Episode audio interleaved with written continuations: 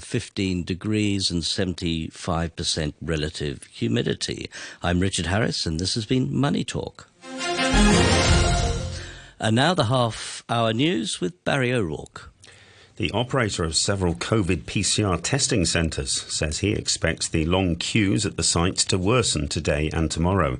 Ricky Chiu was commenting after some lawmakers urged authorities to scrap the PCR test requirement for cross border travellers, saying it'll be difficult for some returning Hong Kongers to find a testing centre open on the mainland during Lunar New Year.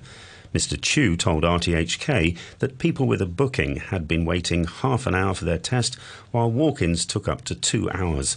He explained why it was difficult to boost capacity. We have uh, already tried to increase the manpower, but I think the bottleneck now that I realize is the limitations of the venue as well as the computers that the government available for us. And that limits how much stations and how much booth that we can increase in each site. The managing director of Worldwide Cruise Terminals says he doesn't expect the sector to fully recover until 2026, as cruise lines usually book tours three years in advance. Jeff Bent was commenting after Hong Kong welcomed back overseas cruise tourists on Wednesday for the first time in three years. But he said the Kai Tak cruise terminal could expect around 10 international liners to visit this year, compared to 19 before the pandemic broke out. He urged the government to remove the remaining COVID restrictions on travellers. For visiting cruise lines, people aged 12 and up need to be fully vaccinated and they need to do an RAT test before they arrive. And then, of course, on shore, they need to mask. And none of these are necessary in, in most places around the world now. So it, it does make uh, Hong Kong a bit of an outlier. Eight people have been confirmed dead after an avalanche on Tuesday evening in the city of Nyingchi in Tibet. The avalanche occurred at an exit of a tunnel, trapping people and vehicles. The head of the Ukrainian police force has been appointed acting interior minister following the death of his predecessor in a helicopter crash in foggy weather. Ihor Klymenko will retain his role as police chief. The crash that killed Denis Monastyrsky and 13 others happened in a suburb of Kiev. An investigation is underway. In a video address to delegates at the World Economic Forum in Davos, President Zelensky said those who died in the crash were victims of war.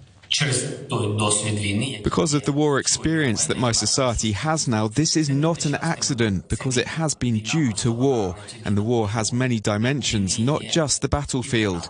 There are no accidents at wartime. These are all the results of war. Absolutely. The US Justice Department says it's led an international effort to disrupt the cryptocurrency exchange Bitzlato, which it accuses of operating as a high tech hub for criminals. The Russian founder of Bitzlato, Anatoly Legkodimov, has been arrested in Miami. The US Deputy Attorney General Lisa Monaco said anyone who'd benefited from the hub was now a target. To all of those exploiting the cryptocurrency ecosystem to enable crypto crime, we have a clear message. We will not only target hackers, fraudsters, and criminals that mask their profits in cryptocurrency, we are also unleashing the full force of the Department of Justice on the illicit actors and entities that support cyber criminals like Legkodimov and Bitzlato. Israel's Supreme Court has ruled that a key coalition partner of Prime Minister Benjamin Netanyahu cannot serve as a minister because of a recent criminal conviction. Responding to a legal challenge, the judges ruled that the appointment of Aryeh Deri was unreasonable in the extreme because of his conviction for tax offences. He's the leader of the ultra Orthodox Shas party, which is a big bloc in Mr. Netanyahu's coalition. Tali Gottlieb of Mr. Netanyahu's Likud party denounced the ruling. For me, this is a day of mourning when a Supreme Court intervenes. The court today crossed all lines when it interfered with a law passed by a majority of 63 people. I'm sorry, I said on every platform that I didn't think the court would intervene. And now it turns out that the Supreme Court does think it's a hidden ruler. But the Supreme Court is not a hidden ruler and it should remember its place. And finally, researchers have determined that Greenland's ice cap was hotter in the first decade of this century than at any time over the past 1,000 years. Studying ice core samples taken from the ice sheets covering much of the huge island, they also found that the opening decade was 1.5 degrees Celsius warmer in north and central Greenland than it was in the last century. The scientists say the resulting melting of the ice sheet is now contributing significantly to global sea levels. And there will be more news on the hour from RTHK.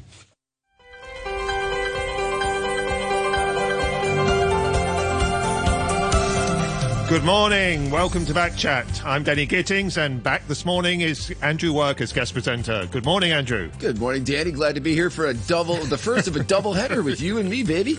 Um, on today's Back Chat, though, we're going to be looking at Hong Kong's impending return to normality after Chief Executive John Lee said he hopes all COVID restrictions, including the mask mandate, will be lifted this year, possibly even within the next two months.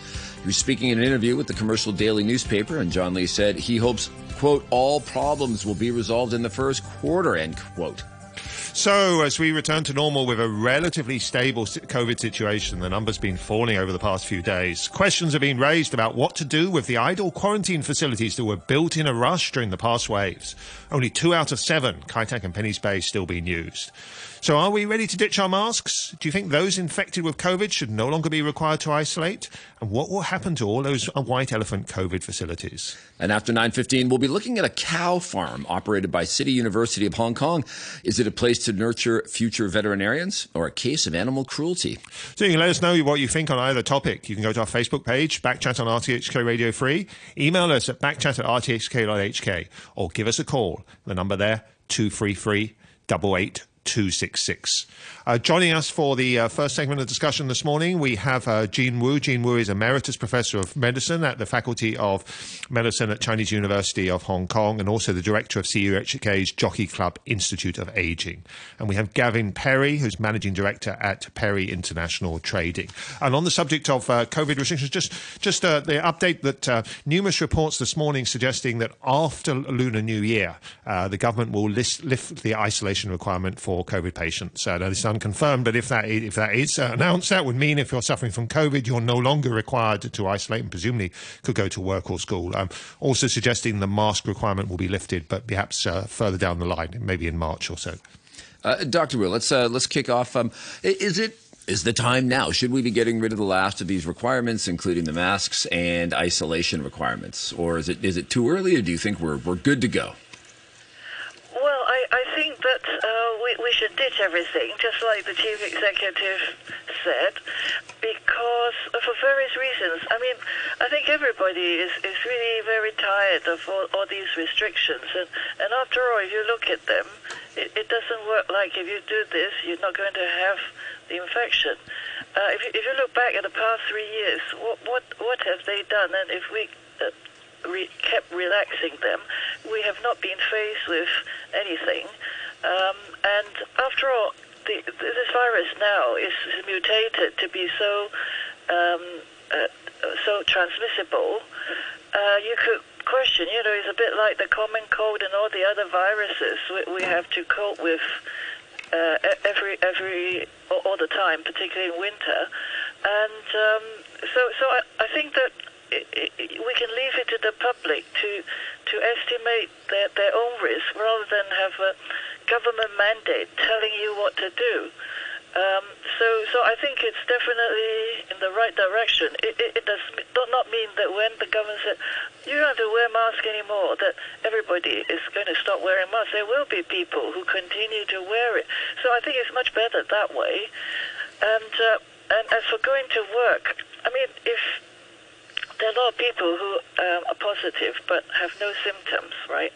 Mm. And so if you don't have any symptoms, you're not going to test.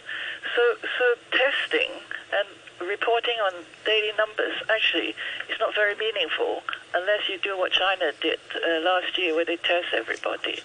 And even then, they provided evidence that there are a lot of asymptomatic people walking around. So, so the point is, um, if you if you're ill with the virus, if you're ill, don't go to work. I think we can follow these usual uh, infection common sense and not, not treat it like SARS in 2003. But you might well not be. Um, you you might not be ill. I mean, many people catch COVID. In my own case, is is, is very mild. You, you you feel fine. You could go to work, but you'll infect other people, especially if there's no uh, mask mandate. Yeah. So so let's say you've got a runny nose. Um, who is going to tell you to do the test? And if you don't do the test, you won't know whether it's COVID or just a common cold. Right. So so. Um, so, i- i- if, in, reality, what do people actually do? I, I suspect this happens to a lot of people because they catch cold. Uh, it, you, cannot distinguish the symptoms. So, is everybody going to suddenly go and test? And if you don't test, how do you know whether it's COVID or not? So, I mean, i i it's theoretical that you say, well, if you're positive, you can't go to work. Now, some people might test positive, right? I think people are, are so um, uh, uh, ingrained with all, all these rules that if they test positive, they probably will, would talk to the workplace say, "I- I'm not coming to work. And, and so it, it's a kind of mu- mutual um, uh, agreement. I, I know that s- some people start doing that already. Um, but you see, if, if it's so prevalent, you, you know, everybody is off work, so your family get infected, so you, you might be off work for for a month. I mean, you get you get you get a cold. You get a cold. You stay home, but if you know somebody in your family gets COVID, the whole family stays home. You kind of take multiple people out of the workforce and, yeah, yeah, and yeah, out of schools. exactly, because that's what you naturally do, right? It, it doesn't make sense that you go to work and every day you come back to your cramped environment where a family member is, is I mean, you know, you, you can't isolate like that. And then people are allowed to go to supermarkets because how else would they get provisions? And so if they're allowed to go out to, to supermarket, what, what's the point in saying that they, they should be isolated? Now, there, there are special pro- uh, areas like hospital workers. What are you going to do with them, and, and so on? But I think that that's separate consideration. But I think in general, it, it kind of makes sense. Do you think there are any circumstances in which masks should remain mandatory? I mean, in Singapore, when they lifted mask restrictions, it, it was phased. I mean, they lifted them in outdoor areas first. They insisted on them in public transport and indoor shopping centres for a while. Although I think they, they've now lifted them all. So I think, should I we? think public transport still. I think Maybe public. Yeah, yeah. Uh, should should we go from ev- which is basically more or less everywhere? I mean, I the exception for country parks, isn't there? But it's more or less everywhere at the moment. Should we go straight from everywhere to nowhere? Um, I, I, think that uh, I, I, I don't think you should uh, say from everywhere to nowhere because uh, in, reality there will always be somewhere where masks are advisable. So uh, you used to have to qualify it with advisable as opposed to mandatory. Uh, I don't think we uh, our behavior should be dictated by any government mandates, right? So I think it's, it's good to, to tell people the risks. So, for example, if you're in the rush hour, crowded public transport, you're advised to keep keep your face covering on. Uh, and, and people have no problem with that because they do that anyway for the past three years. Um, but if you're um, jogging or just walking in a place where they're, they're you know, in the open air, what is the logic for keeping your mask on? So, so I think that right now, if you look at all the mandates, it, it not all of them make sense, and that's why people get a bit ir- irritated by the whole thing. Um, so let let people judge because people um, definitely they they they on the whole are very anxious and scared still by this virus. So they will. I mean, there's still people who don't go out. So I think that even if you lift mandates, you should go from one to then advise, but not the face face re- removal. Yeah.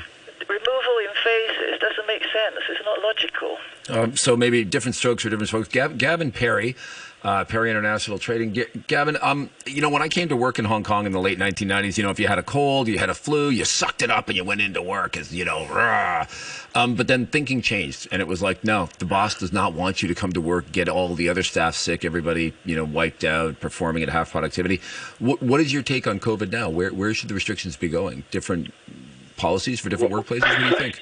Well, well, well uh, obviously we're market participants, so from a, I'm certainly not a medical professional, but from a socio-economic aspect, um, following on to your comments then, I recall when I arrived in Hong Kong in 2000, um, the unique consideration aspect of, of the society here in Hong Kong where people were wearing masks if they had a cold or flu. And that was something that struck me when I first came here.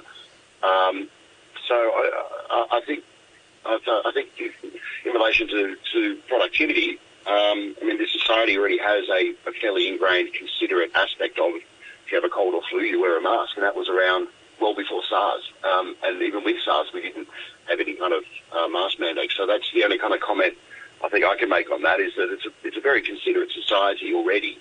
Um, but if you aren't feeling well, you cover up and, and don't spread it. So. This society also has a very strong work ethic. So uh, once it's no longer uh, compulsory to isolate if you've got COVID, you can well imagine people who, who, who think they need to finish their work and under pressure coming back into the office. Yes, true. Um, and that's something that's quite important for the economy here because we are very much a service-based economy. So productivity uh, is key. And and yes, technology is allowing work from home and, and so forth, but um, high efficiency for, for productivity and services industries is still very much the networking aspect of getting out there, being in the office, um, networking, and, and, and obviously um, uh, the, you know just having a read of the market and your marketplace and your, your customers. I think it's very very important. Uh, but at what level should that decision be made? And I'll give you an example. A friend of mine uh, working at a university in Japan. Japan does not require masks everybody chooses to wear them, but his university has a policy that the professors have to be wearing masks. So, so there's not a law, but there is a university policy. At what level should we be making the decision in Hong Kong? The level of law, the level of individual companies well, and institutions or individuals? Again, I'm a market participant, but I, I just think that um, you know, Hong Kong is a very individual place. Um, we all appreciate our freedoms and our rights, and it, they've been upheld. And, and as I said, I think given the consideration that's already ingrained in, in, in the Hong Kong society and its people, um, I, I, you know, I think people know what the right thing is to do um, yeah, on that front, really. But, but again, as you said, that overlays into the very strong work ethic. I mean, basically, you know, Saturday's a half work day to most people, so um, yeah, I, I think that that basically would push the fact that people are already very considerate here when it comes to, to, to medical situations, and uh, they have a strong work ethic. Work ethic. Uh, I think that's the key um, to, to, be pushing for productivity uh, for, for, Hong Kong as we reopen. Now, as we also mentioned at the start, um, of course, there are a large number of facilities built uh, for isolating patients uh, during COVID, and particularly uh, during the, the wave uh, last spring. numerous facilities were built across Hong Kong, most of which are now, now lying empty. Gavin Parry, do you have any ideas about how those might be productively used? What should we do with Penny's Bay going forward? give it, give it to Dis- give it to Disneyland. Would love to. Well, I don't know actually. It's not. It's not going to have good vibes. But anyway, a little bit, I think. But yes. um, uh, yeah, uh, uh, apart from services, um, the economy here, the grease on the on the cogs, so to speak, is very much the real estate market. So I'm sure that there are um, there are concepts for utilisation. I mean, there was only a few years prior to COVID that uh, we had a hotel shortage, and there was uh, talks of using some of the, the cruise ships uh, to dock off um, uh, off Kennedy Town to uh, for overflow of uh, medium cost um, hotels. So, you know, maybe quarantine like Green Island. I'm not quite sure, but I'm sure there'll be some uh, entrepreneurial uh, developers out there that will, will, will see the opportunity. And and uh, as we go back to more normality of the economy, um, tourism with the mainland being joined at the hip now is probably going to increase quite dramatically, um, and you might find a, a, a, need for more medium cost um, hotels again, like, uh, which, which in certain respects would maybe stop some of the redevelopment of residential areas uh, and, and, actually help the supply of housing as well. Hmm. I mean, uh, you're thinking maybe like youth hostels for some of these things, uh, cheap stuff. But, but Dr. Dr. Woo, should we keep some of these quarantine facilities in reserve for potential future pandemics, or was this a once in a century type occurrence that we don't have to worry about. You know, Spanish flu, COVID, it'll be another 100 years. I mean, should we keep some of the quarantine facilities in reserve? What do you think? Well, um, I, don't think that we should keep them with a view to in case there are future pandemics, etc. But it, it will be a terrible waste um, if uh, we knock them down. So I absolutely go with the with a view that we should be imaginative and use these facilities for um, for other things. I mean, there are lots of uh, scenarios where we need temporary accommodation for ver- various things. Um, uh, like for, for example, there's a, a hospital that's been built near the border. Okay, we, uh, which this is the uh, Lok Lok Ma Chau loop. Yeah, right? yeah, that's right. For, so, the, for example, this hospital facility, um, you're always uh, hearing uh, uh, problems about uh, not not enough beds and you know pe- people waiting and people having to go back to be discharged before they're ready. When they uh, with the elderly people, they need more time for rehab. So maybe they could use that as a kind of uh, temporary place to to deal with issues. Like I mean, every winter there's what they call winter surge. A lot of people get sick, and then there's a crisis every winter for the past ten years or so, um, uh, to to the detriment of people who could stay a bit longer. So this is. Uh, in terms of hospital, but accommodation, yes. I mean, what about people who are being rehoused? So if you have a, a block very old building that's being refurbished or knocked down, and people have nowhere to go. Uh, they normally have, have to rent. Maybe they could go there temporarily, you know, like for, for a few months, six months or so, until uh, things are ready. Uh, and then cheap rent. I mean, there are a lot of students who who uh, single person who who waiting for housing, for example. Uh, so, well, anyway, lots of you, you shouldn't waste. Having built it, uh, I think we should keep it, but not necessarily for pandemics, future pandemics. Okay, we're discussing the impending lifting of the uh, remaining uh, COVID restrictions by the government. John Lee says he hopes to have all restrictions lifted in the uh, first quarter of this year. Uh, it seems most likely that the isolation requirement, uh, requiring you to, to, to, stay stay home or go to isolation facility if you have COVID for five days, will go first, uh, possibly followed by the mask mandate, although that probably not until March. If you have any thoughts, do email us at backchat at rthk.hk. That's backchat at rthk.hk. Or go to our Facebook page, backchat on RTHK Radio 3. Andrew, we know from past discussions, don't we, that Backchat listeners have strong feelings on the issue of, like most people in Hong Kong, the issue of masks. Oh, yes, uh, they do. let's bring in a, a, couple of comments from listeners who have been in touch with Backchat before about the issue of masks. Uh, Mark, uh, so let's uh, start with uh, Alan. Um, Alan, on, on one side, says, it seems Hong Kong is swinging from one extreme to the other. Now it's the same as a common cold. Don't wear a mask. Go to work. Don't get tested. Don't mention any deaths. 50 or more every day. Not important. And while all the celebration of tearing up restrictions, no mention at all of vaccination and boosters to defend against new variants. That's what will stop a wave of death, not a positive attitude was Ron DeSantis, the, the Florida, Florida, Florida, governor, governor yeah. was um, pr- uh, probable presidential candidate. Was Ron, yes. Ron, DeSantis hired as consultant? Alan asks, um, and replying on uh, Facebook, uh, Marcus says uh, it just shows that masks are, are pointless. Law now just waiting to be abandoned because of no science to back it up. It makes no difference if you wear one or not, and it should never have been legislated. Idiot. I mean, these, these these seem to be like two extremes. I mean, is it, it? But doesn't the truth lie somewhere in the middle? Like, yeah, maybe the mask did do some good. Maybe well, let's, ask, let, let, let, let's, ask, let's ask our guest, uh, yeah. Gavin Parry. What's your view between these uh, on these two extremes? Um, well, look uh, again. I think, as I as I said earlier, the, the, the culture here is a very strong work work, uh, work ethic, um, and also very it's very community minded.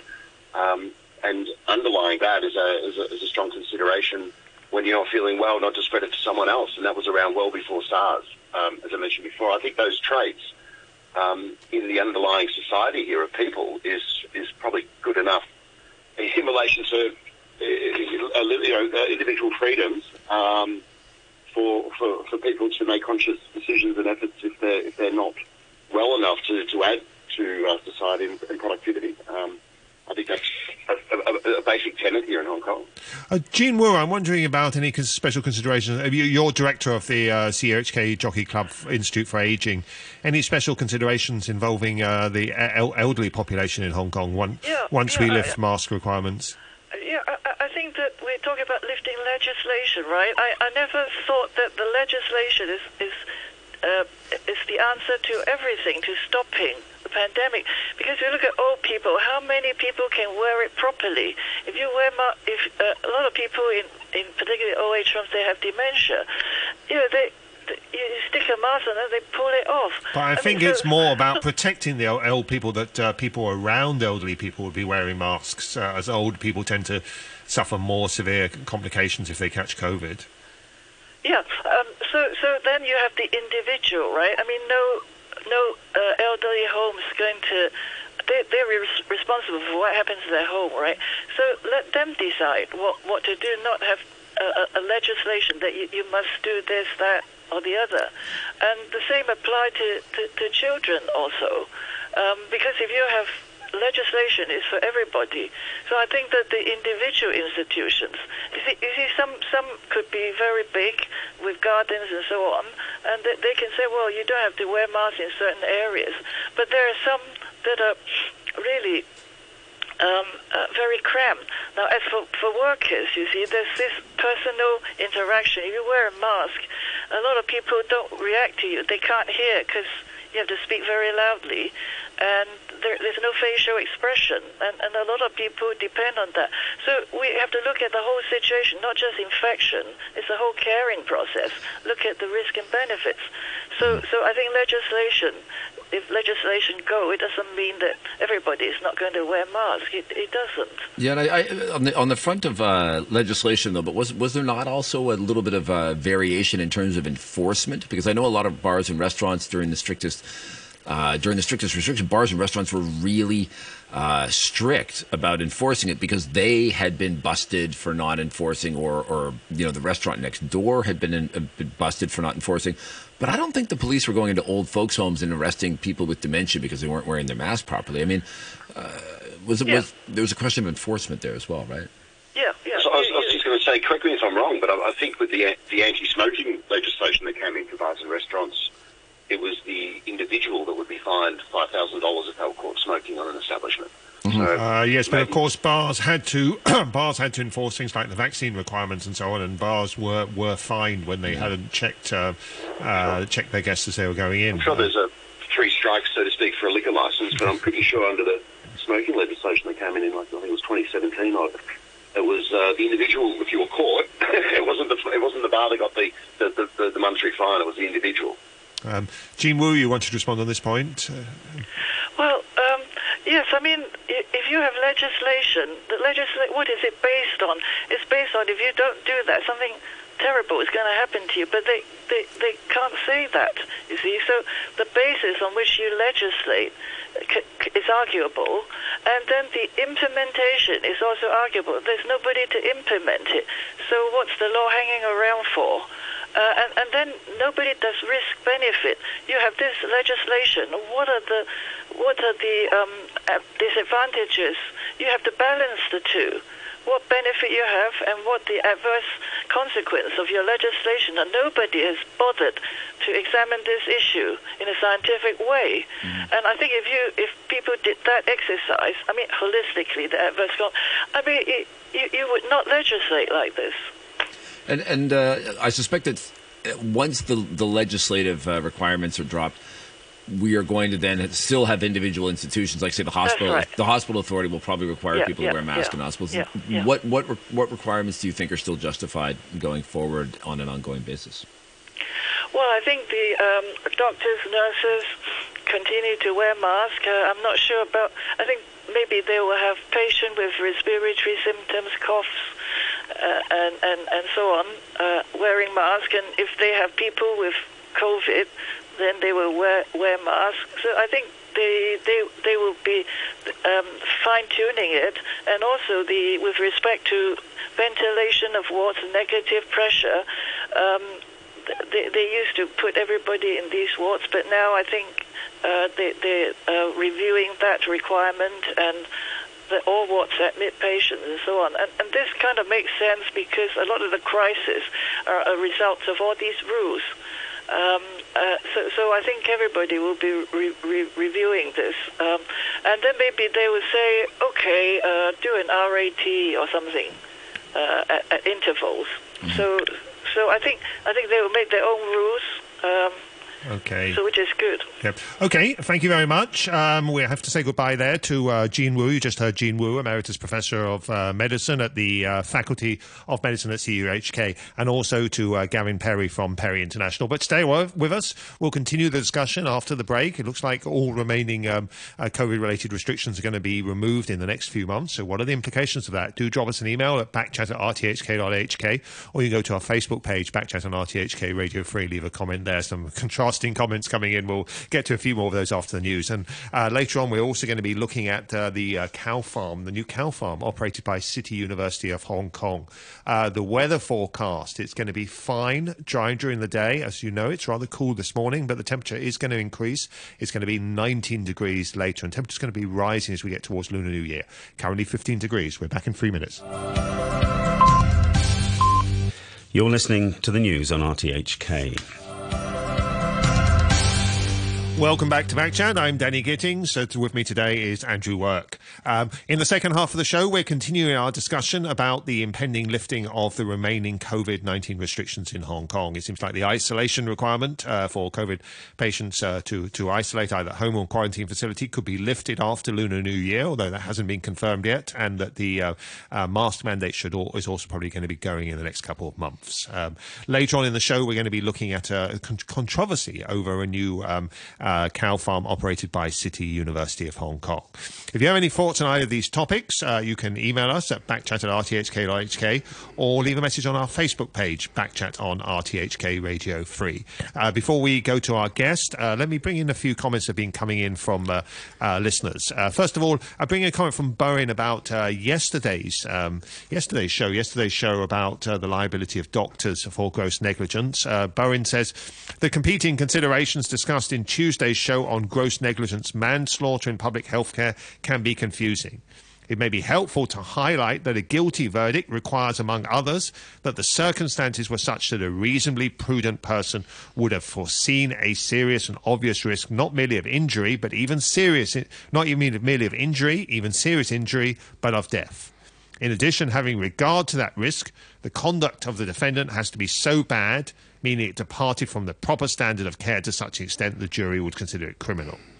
As for the pressure under which public healthcare professionals have to work, reference can be made to the UK Williams report. To allay concerns among healthcare professionals in the UK simple error, that simple errors could result in gross negligence manslaughter charges, even if they occur amid broader organisation and system failings, the report made recommendations to ensure expert witnesses, prosecution authorities, the police and coroner services will consider systemic and human factors alongside the errors made by healthcare professionals. Uh, and a couple, a couple of comments on, on today's topic. Um, uh, Mike, Mike, in a, a, Facebook post, he also sent an email, said in early December, I, I phoned the HHB uh, hotline, the Health Bureau hotline, asking for any scientific reasons they might have that I hadn't seen for masking. And the same question for the government's reason to promote vaccines for the young.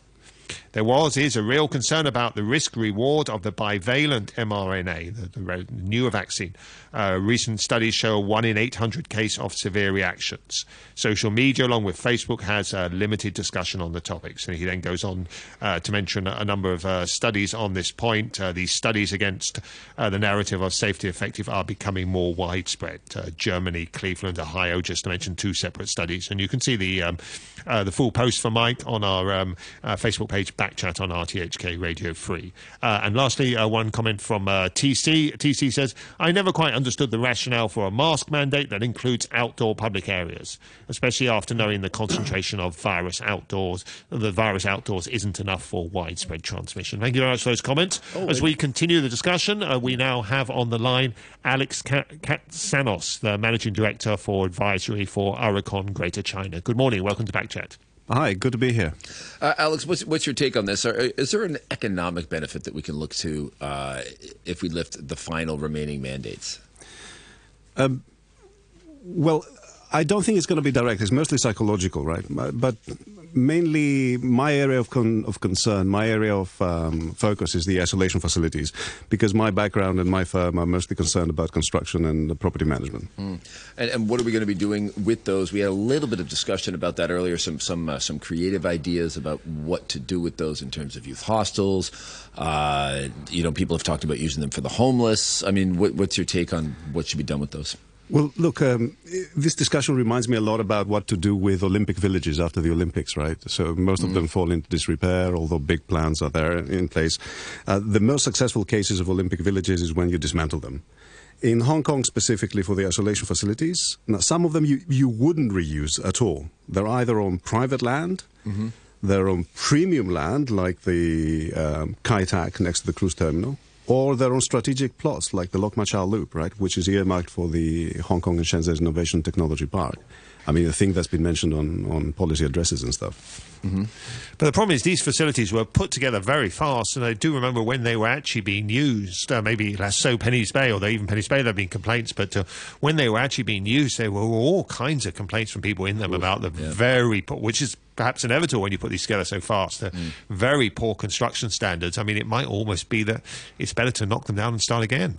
Well, I, I don't necessarily agree with that. I think they're, they're quite. Um uh, they're a showcase for what modular integrated construction can do. Some of them were put together in 32 days. It's quite amazing. The poor construction standards, I haven't heard it from a lot of people. That's certainly not the opinion of the Development Bureau, I know. And if you go and look at them, you would, they are quite solid. They're, they're good construction for the purpose that, that they serve. But I think they've served the purpose, most of them. I've, I've heard quite a few uses, right? Hospital facilities, overflow facilities, transitional housing, and all those things. But there is a reason not to do each one of them. Yeah, I mean, I mean, with Penny's Bay, they had issues with flooding and plumbing, but I mean, some of the ones that were built later. Mm. Um, I'm thinking of the one out at Kai Tak. I toured it. It looks really nice. Now, I don't think they ever actually put anybody in there.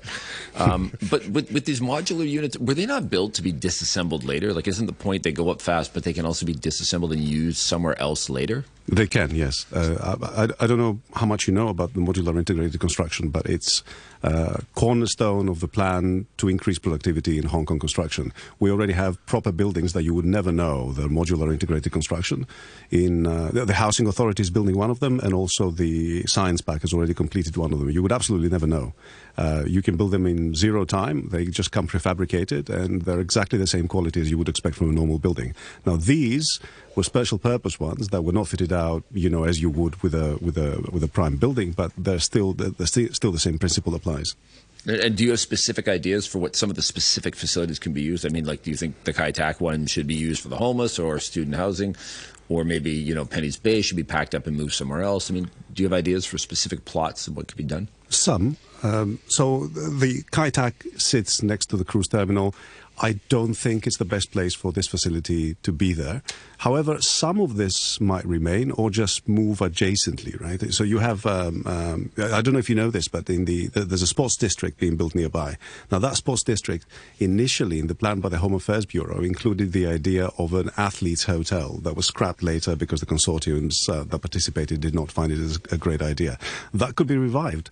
Part of it could be used for, for an athlete's hotel. Not all of it, not 10,000 beds. I mean, think about the biggest ho- hotels in Hong Kong. What are they? Five, 500 beds, 600 beds? Mm. So some of this could be used for that, right?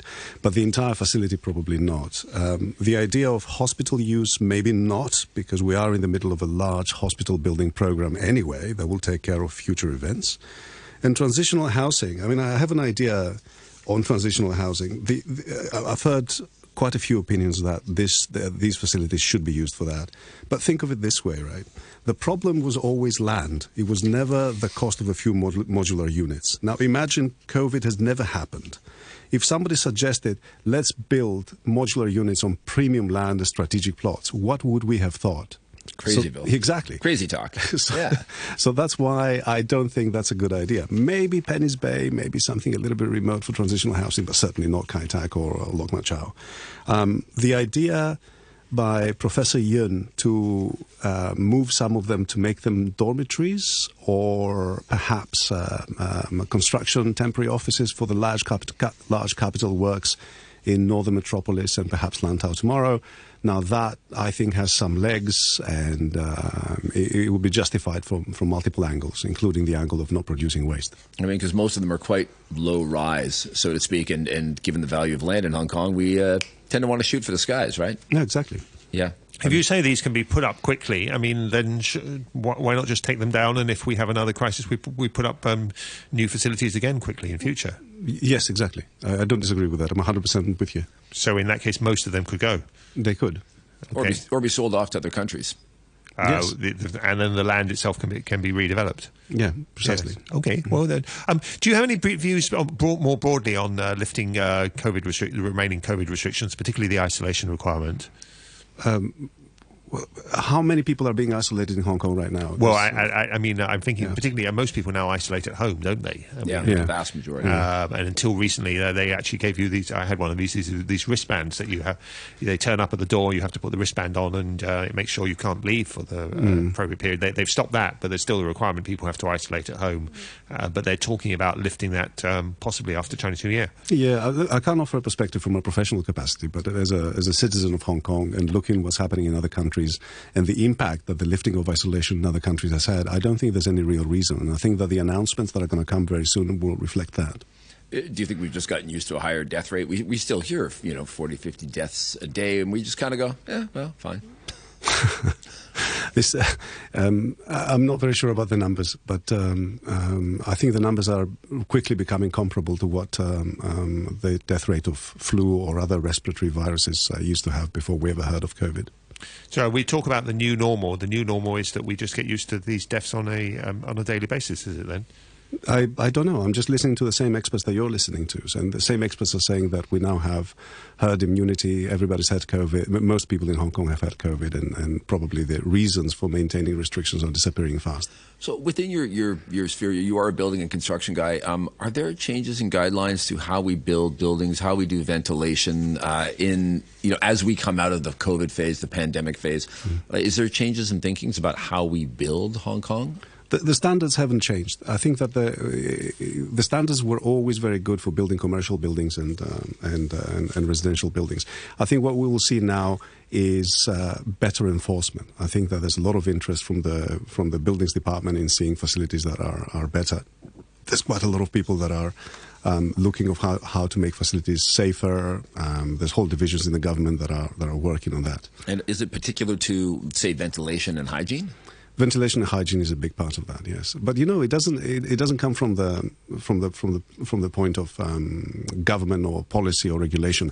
I think the private developers themselves are now selling premium product, and one of the selling product one of the selling points is that our site is safe. It's got better ventilation, less uh, touch points, more automated. You don't need to touch things. So that's that's a selling point for them for the tenants. Okay, thank you very much, uh, Alex Katsanos, Katsanos uh, Managing Director for, for Advisory for Aurecon uh, Greater China, joining us in our Queensway studio this morning. Thank you very much for joining Backchat. Uh, and if you have any further thoughts on uh, COVID restrictions, uh, do email us at backchat. We can go to our Facebook page, Backchat on RTHK Radio 3. Moving on. Uh, the uh, City University, City University, um, running a veterinary program. Uh, they imported cattle from Australia to um, uh, University Farm. The cattle arrived uh, last September, but um, and as part of that uh, program, I understand uh, City University is uh, hoping uh, to actually be selling um, their own milk and ice ice cream, starting Yes. maybe. Well, the original plan was later this month. Uh, however, there has been some controversy about the import of the these cattle and um, uh, the whole program being run at City U. A number of our animal um, rights groups have written to City U and protest about it. So, joining us to hear both sides of the discussion this morning, we have Professor Vanessa Barrs, who is the acting dean of the uh, Jockey Club School College of Veterinary Medicine and Life Science at City University of Hong Kong, and uh, Catherine Ma. Catherine Ma, uh, one of the key organisers of uh, the uh, petition and the uh, letter that was sent to City U, and she's Animal Welfare Campaign Manager at Planet for All. Good morning. Let's go to you, Professor Barrs, first. Perhaps you could tell us a little bit about this programme. Oh, hello. Yes, uh, it's good to talk to you. So uh, we have the first uh, veterinary program here in Hong Kong. It's a six-year program, and as part of our program, uh, veterinarians need to be competent in treating all veterinary species. So when a vet graduates, uh, even if they want to be a dog and cat vet, uh, they need to be competent in uh, treating other animals, including uh, horses and cattle and small ruminants like goats and exotic pets as well. And many vets throughout their career will have different experiences with different animals. So um, it's really crucial for our veterinary students that uh, they gain experience with cattle And uh, as you would know, uh, there hasn't been a dairy farm in Hong Kong now for over 40 years. So we have established a very small uh, dairy farm, and uh, uh, and it has been established according to the highest welfare standards. How, how, about that milk and ice cream that was promised? Is is that online? Is that, is that, is that been sold yet? Uh, not yet. So our cows are actually due to give uh, birth uh, over the next few days, over the Chinese New Year. we are expecting around 20 calves to, to be born. Um, and uh, once uh, they're born, uh, in uh, probably around February and March, we will start um, uh, selling milk and ice cream. But I should say that that's, that's not the purpose of our farm. Uh, the purpose of our farm is to teach veterinary students, but rather than waste uh, the, the, the milk, we will use it uh, and, and sell a small quantity of it. Yeah, a, a, lot of the PR lately has been focused on the yay, fresh milk and ice cream. But I mean, but if you're going to be a human doctor, you get a cadaver at the beginning of one of your semesters and you crack the rib cage open and you peel back the layers of muscle week after week. Presumably, you're going to be doing the same thing with some of these cows uh, as part of the student learning process. Uh, we, we won't actually be doing any, uh, we won't be doing those kind of dissections on, on any of those cows un, unless they uh, die from disease or, or uh, are euthanized. So um, that's, that's not part of the uh, student experience. So our students will be focused on learning about um, uh, how cattle are raised um, and the types of diseases they get. I could give you an example. So, um, in the UK in 2001, there was an outbreak of foot and mouth disease, mm. uh, viral disease that ultimately resulted in over 6 million cattle and sheep um, being culled. Um, and, you know, as part of our training program, uh, we will be teaching our students how to detect signs of foot and mouth disease and, and, okay. and how to respond to really important outbreaks of disease like that. Okay, now also joining us is uh, Catherine Ma, Animal Welfare Campaign Manager at Planet for All, who wrote to Professor Barrs with um, a, uh, a, a, large number of concerns about uh, this this City U project. Uh, good morning, um, Ms. Ma. Perhaps you could just, I mean, there, there, are too many to go through all of them this morning, but perhaps you could summarise the, uh, the, the, the, main concerns you have, and then we'll put those uh, to Professor Barrs. Yes, good morning to both. Um, this is a very good opportunity to really uh, ask a question to uh, Professor Barrs. Uh, our main concern is um, in the past uh, communication with uh, Professor Barrs, uh, we also, we already mentioned um, the suggestions and also the questions of how to minimize the pain and distress brought by artificial insemination and also the treatment of the bearing cows because Professor Barrs mentioned that barren cows will be slaughtered or euthanized in a human way. But to us, the main concern is that repeated artificial breeding does even more harm because the weak cows will be killed. Um, and either when they are unable to produce milk or when the farms are filled to the capacity. So uh, this means that uh, the cows, um, they produce the dairy products to us and also to help the college to train the students to become future vets. But in a few years, they are going to be killed. Uh, is that the, the way the farm is going to be? And also, uh, we want to emphasize that there shouldn't be um, uh, any any separation between the, the young and also the mothers uh, as soon as they're born, because they, this also causes a lot of um, suffering to, to the cows. And we know that in the farm there is um, enough space and also enough uh, management to to arrange this. So uh, we wonder if this could be done. Thank you. Professor Barrs? Okay, yep, they're, they're great questions, and uh, let me go through them one by one. So uh, the reality is that artificial insemination is uh, a safe and very humane procedure, um, and it's practiced throughout the world, um, throughout the world in, in all dairy uh, farms. So it's really important that we teach our students um, about that practice and also about how to troubleshoot any um, problems that, that might arise from it.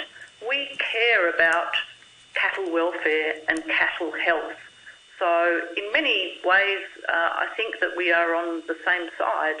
Um, and one of the, the tenets of our whole program is to promote uh, cattle health and cattle welfare, indeed to promote the health and welfare of all animals. So, um, the, when it comes to artificial insemination, well, um, what would be the alternative? The alternative would be to have a 700 kilogram Jersey bull uh, in the dairy, and uh, that that just um, is not a sustainable practice. It's also very dangerous.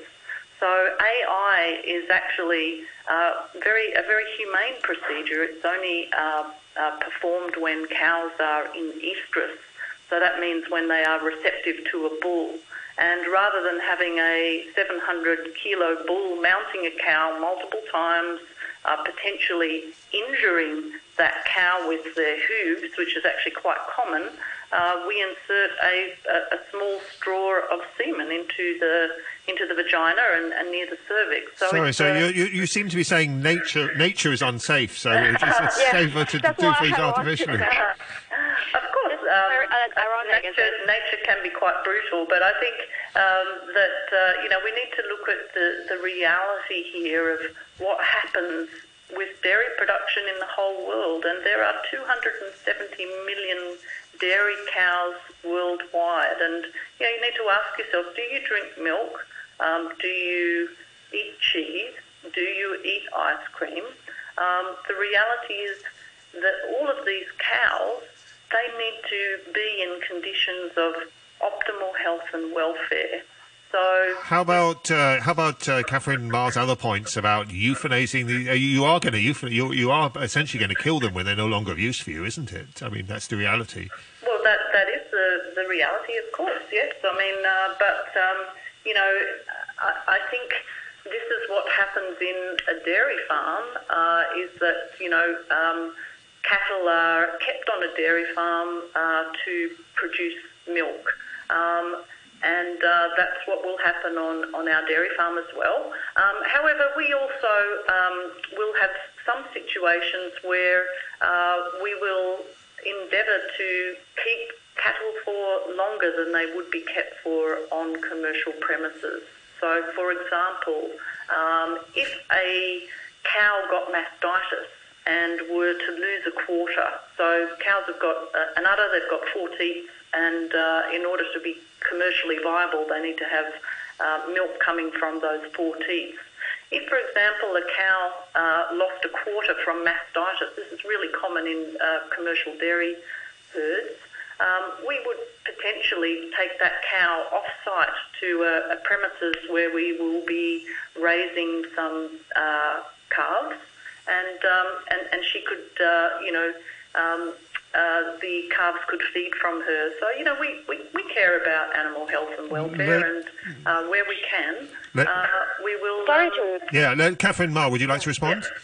Yeah, yeah sorry to interrupt, but uh, we have to uh, say that having the established to establish the, the only veterinary college in Hong Kong, City U should have committed to the mission to protect the animals, right? But now you are justifying this exploitation of the cows on the basis of veterinary training, which is very absurd to us and very misleading to the public as well.